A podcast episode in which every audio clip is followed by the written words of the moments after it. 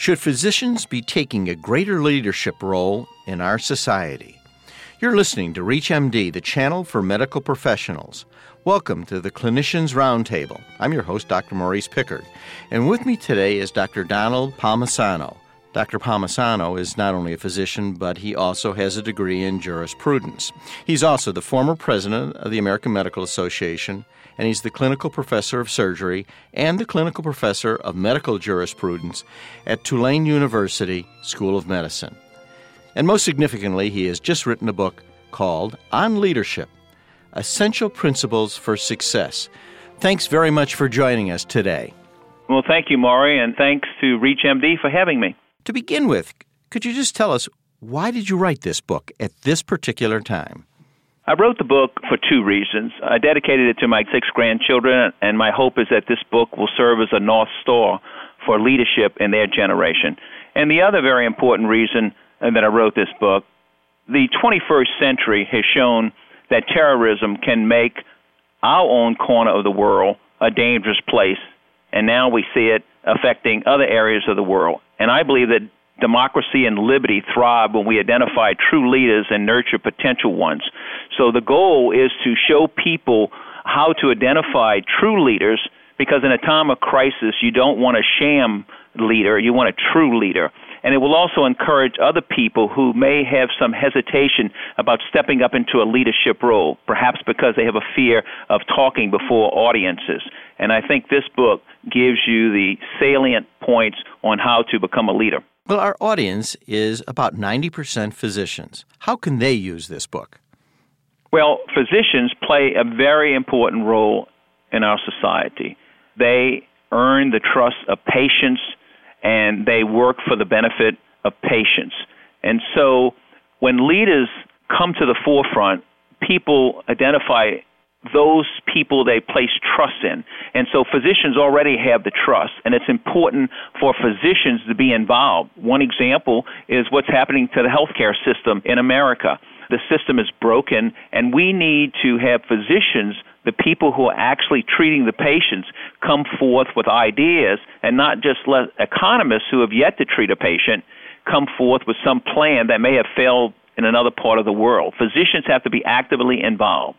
Well, do you think that they have kind of shunned this responsibility? Well, I think more and more physicians are saying, I am too busy. I'm trying to keep my practice open. We have more regulations. We have unfunded mandates. We have a broken medical liability system. We have all of these other burdens that are put upon me as a physician. We have price fixing by the government in Medicare and Medicaid. We have the onerous actions of many managed care entities where they have monopsony power. They can control what they pay you. And so, as your overhead in a physician's practice increases, your revenue stream decreases, and therefore you find it more difficult to stay in practice. So you're running faster and faster and earning less money, treating patients without giving them the time that you want to devote to the patient. And consequently, the physician says, I don't have time to be involved in medical politics or go to Congress or go to my state legislature. But that's a mistake because in times of crisis, the people who know what needs to be done, those individuals have to step forward. And that's what's always happened in America. That's how this country was founded, because people had the courage to step forward. It would have been easier to say, well, we'll stay in submission to the tyranny of the king. We'll do that because we don't want any problems. We don't have time. Well, we have to make time. Otherwise, we're going to lose the wonderful profession of medicine as we know it. Is there an audience among young doctors that could use this book? Absolutely. In one of the reviews of my book in New Orleans Magazine, it was recommended that every medical school use this book as the basis of a course. And I'm privileged to start teaching a course this year at Tulane University School of Medicine on leadership in medicine. Well, you know, students, though, basically learn from role models. And we can think back about those role models that were so important during our early education. So students have to look someplace for a role model as far as leadership qualities. Where do they look?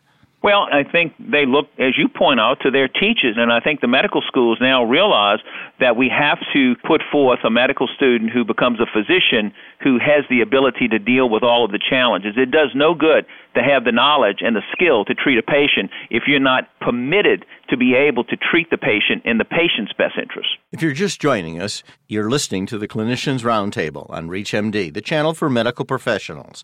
I'm your host, Dr. Maurice Pickard. I'm speaking with Dr. Donald Palmisano. Dr. Palmisano is a clinical professor of surgery at the Tulane University School of Medicine and the former president of the American Medical Association. He's just written a book, and it's called On Leadership Essential Principles for Success. I know you were born and raised and practiced in New Orleans. The first chapter of your book deals with Katrina. Did this, what happened in Katrina, either the leadership that was shown or the lack of leadership that was shown, prompt you to write this book? Well, I had the goal of writing this book for many years, and I traveled a lot during my tour of duty with AMA, and I had a little electronic device I could make notes on. And I wrote the outline of the chapters, but when Katrina hit, it gave me the chapter that I call the antithesis of leadership. Because what was so shocking about Hurricane Katrina was that we learned those lessons in 1965 when Hurricane Betsy hit New Orleans. I was a resident at Charity Hospital on the Tulane service, and I participated in helping during that crisis and I responded to a, radio message. Any doctor come to City Hall, and I went there, and the mayor assigned me to a shelter where 2,000 people were waiting for me. And when I got there, they had no medicines, they had no phone, and it was of no value for me to be there because I didn't have the medicines that I needed to give to the diabetics who had been without their insulin. And so we had no communication. And now, 40 years later, here comes Katrina. And in fact, one year before Katrina, the federal government, the state government, and the local government did a mock hurricane called PAM, P-A-M, and they said this was very instructive. We've learned a lot of lessons, and now we're ready. And so, what happens when Katrina comes? Katrina arrives, and all of these lessons were not used. And to not have communications, to not have places where people could go for shelter, and to have the supplies there, it was just a disaster. And that was an example of not having effective leadership you have to be able to be prepared. You have to be able to make decisions in a crisis, even when you don't have all of the information. And you can't be bound by some rule book that says you must contact somebody else before this patient's life is saved. No, you need to act now. And so that gave me the first chapter. But the point that I make in this book, I listed 20 elements of leadership that I've learned from observing leaders and also from reading history. I won't go through the 20 points, but I can say in a sentence a leader is defined as a fully informed and decisive person with integrity who advances courageously toward a goal and is determined to overcome obstacles and setbacks along the way.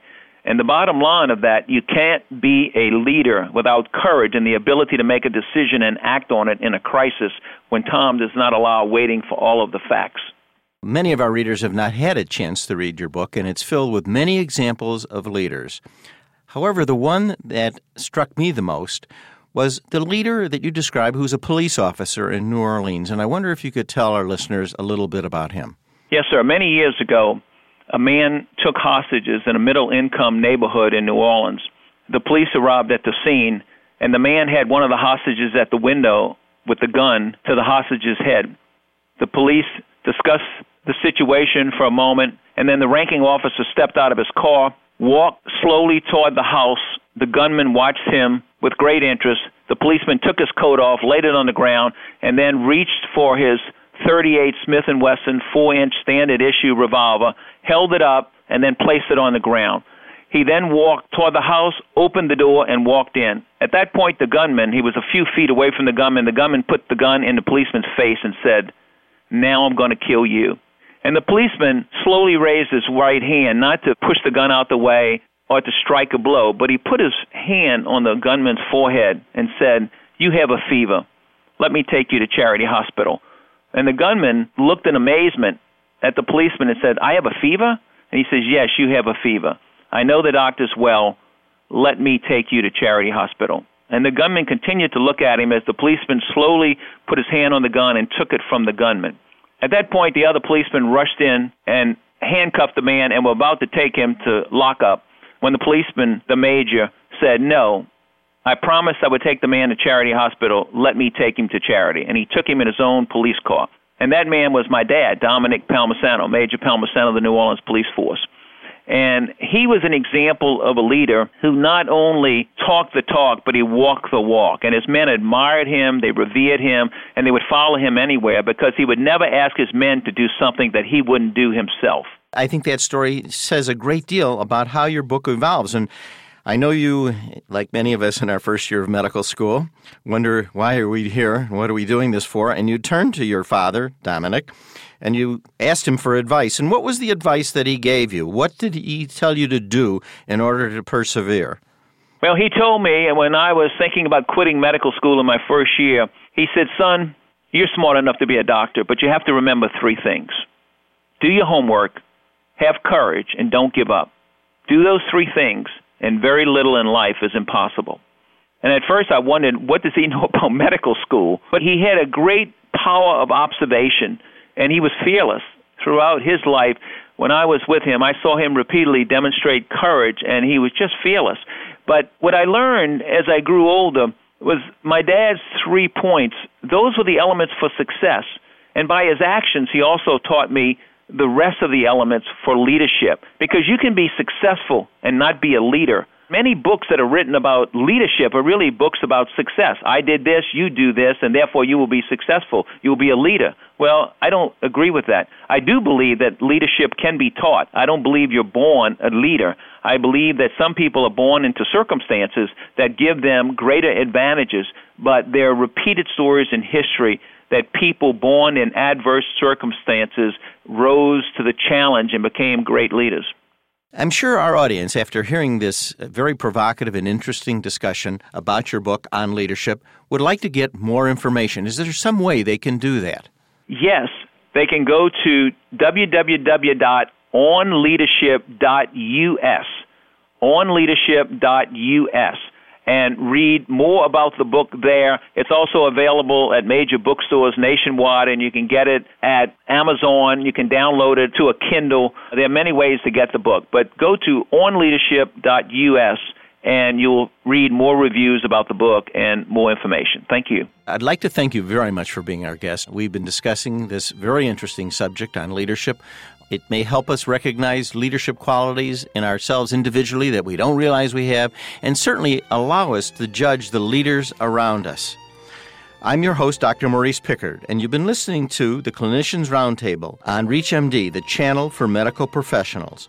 Please visit our website at reachmd.com, which features our entire library through on demand podcasts, or call us toll free with your comments and suggestions at 888 639 6157. That's 888 639 6157. Thank you for listening.